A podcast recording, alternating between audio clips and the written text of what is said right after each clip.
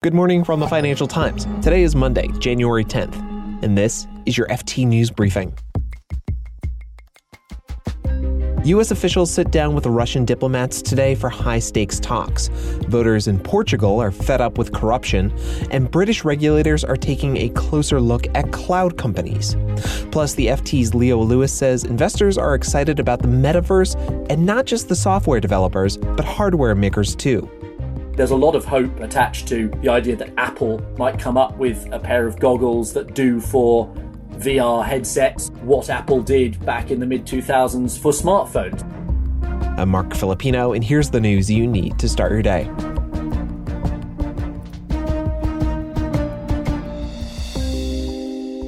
Today, U.S. officials are set to meet with Russian diplomats in Geneva. It's the first of several meetings to address military tensions on the border with Ukraine. There aren't high expectations that the two sides will come to an agreement, though. Russia now has about 100,000 troops amassed on Ukraine's eastern border, and it's threatened military action if the U.S. and NATO ignore Moscow's demands for new defense agreements. One of those demands would reduce U.S. and NATO capabilities in former communist countries. U.S. and European officials will counter with their own demands. Yesterday, NATO Secretary General Jens Stoltenberg said NATO was prepared for, quote, a new armed conflict in Europe should negotiations fail.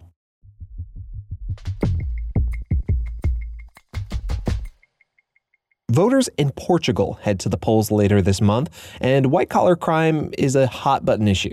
There's been a series of corruption scandals in recent years involving judges, top bankers, football club executives, and most famously, former Prime Minister Jose Socrates. Most of the charges against him were thrown out because of time limits and lack of evidence. Voter frustration isn't just with the scandals, but more with the broader legal system. Here's our Lisbon correspondent, Peter Wise.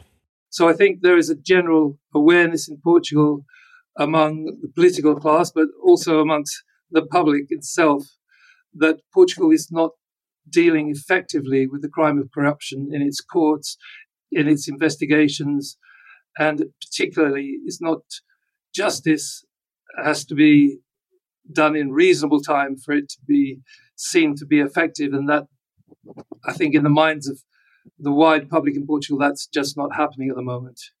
Peter says Parliament did approve a set of anti corruption reforms last month.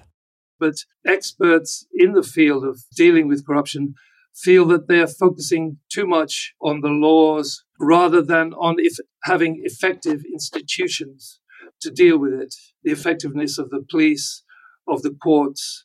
So they find that their independence and their ability to act swiftly and efficiently is sometimes curtailed and hemmed in by a lack of resources. This public discontent hasn't been ignored completely. Peter says it's being harnessed by a right wing party called Chega. Uh, beginning the debates, there are going to be 20 or more debates on television between the leaders of, of different parties. And I think um, one of the smaller parties, which is known as Chega, which is a, a right wing populist party, its name means enough in Portuguese. And um, they are focusing a lot on this issue of corruption. They sense a public discontent. So Chega, which in the previous election only elected one deputy, is now hoping to become the third largest party in Portugal. And that would give it a considerable weight in the sense that most elections in Portugal and this one coming up in January is unlikely to produce a majority, an overall majority for a single party. So the third largest party could have considerable influence over the formations of coalitions or agreements on supporting a, a minority government. Peter Wise is the FT's Portugal correspondent.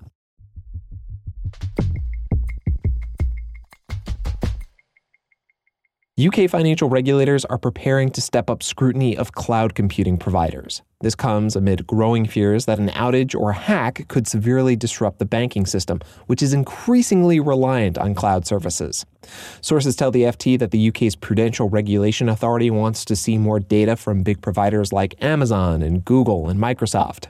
UK banks have struck deals with these three companies. They see the cloud as a way to reduce IT costs, overhaul old infrastructure, and also detect financial crime.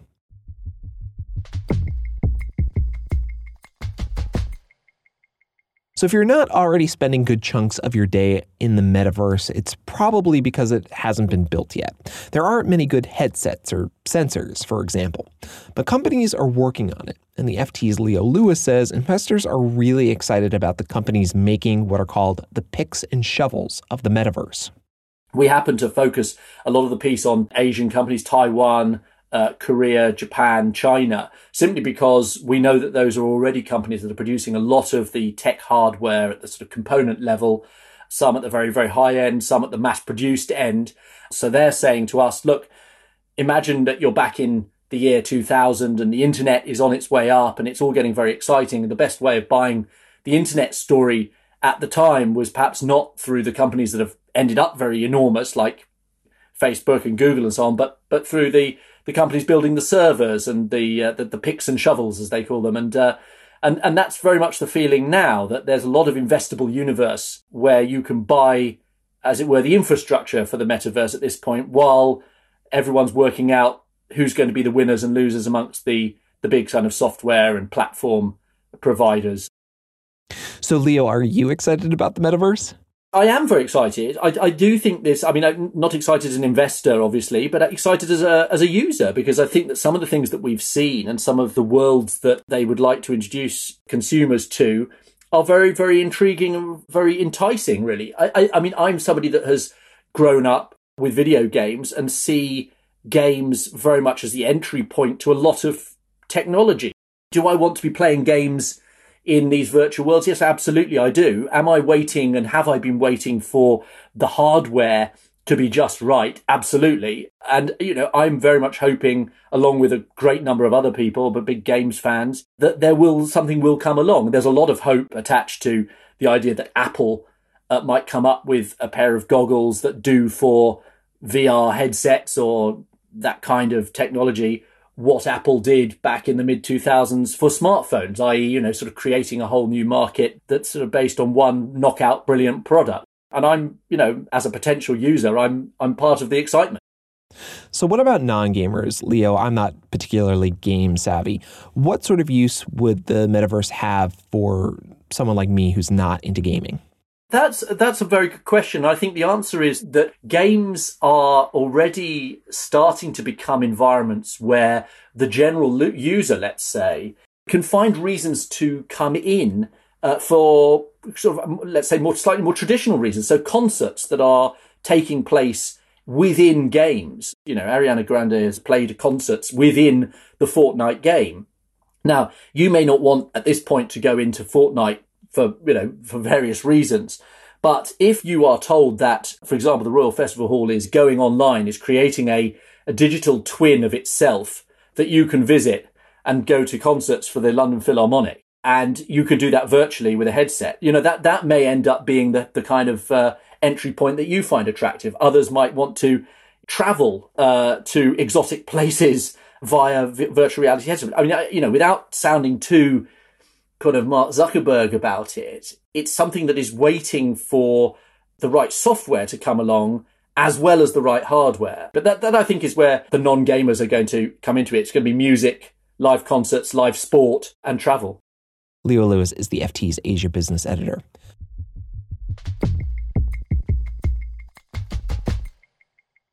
And before we go, online retailers looked like they defeated brick and mortar. A couple of years ago, the market value of upstart fast fashion retailer Boohoo overtook that of the venerable Marks and Spencer. But old dogs can learn new tricks. Marks and Spencer is now doing just fine, thank you very much. They've not only been upgrading profit forecasts, the 138-year-old store is now more valuable than Boohoo and another big online rival, ASOS, combined. To be fair, it's not that consumers are rushing outside to lug their own shopping bags. One analyst says that many brick and mortar retailers used the pandemic to cut costs. They also figured out how to compete better with their younger online rivals. You can read more on all of these stories at FT.com. This has been your daily FT News Briefing. Make sure you check back tomorrow for the latest business news.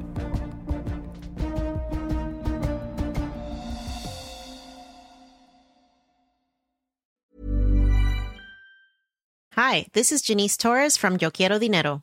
From a local business to a global corporation, Partnering with Bank of America gives your operation access to exclusive digital tools, award winning insights, and business solutions so powerful you'll make every move matter. Visit bankofamerica.com slash banking for business to learn more. What would you like the power to do? Bank of America NA, copyright 2024. Here at Bellingcat, we get to the bottom of things. From a global crisis to an underreported event, we find the facts using publicly available tools and resources, uncovering what is hidden on and below the surface. We connect the dots using social media posts, satellite images, and public records, and empower others to do the same by sharing how we do it. The ability to do so is only made possible by our readers, supporters, and community members.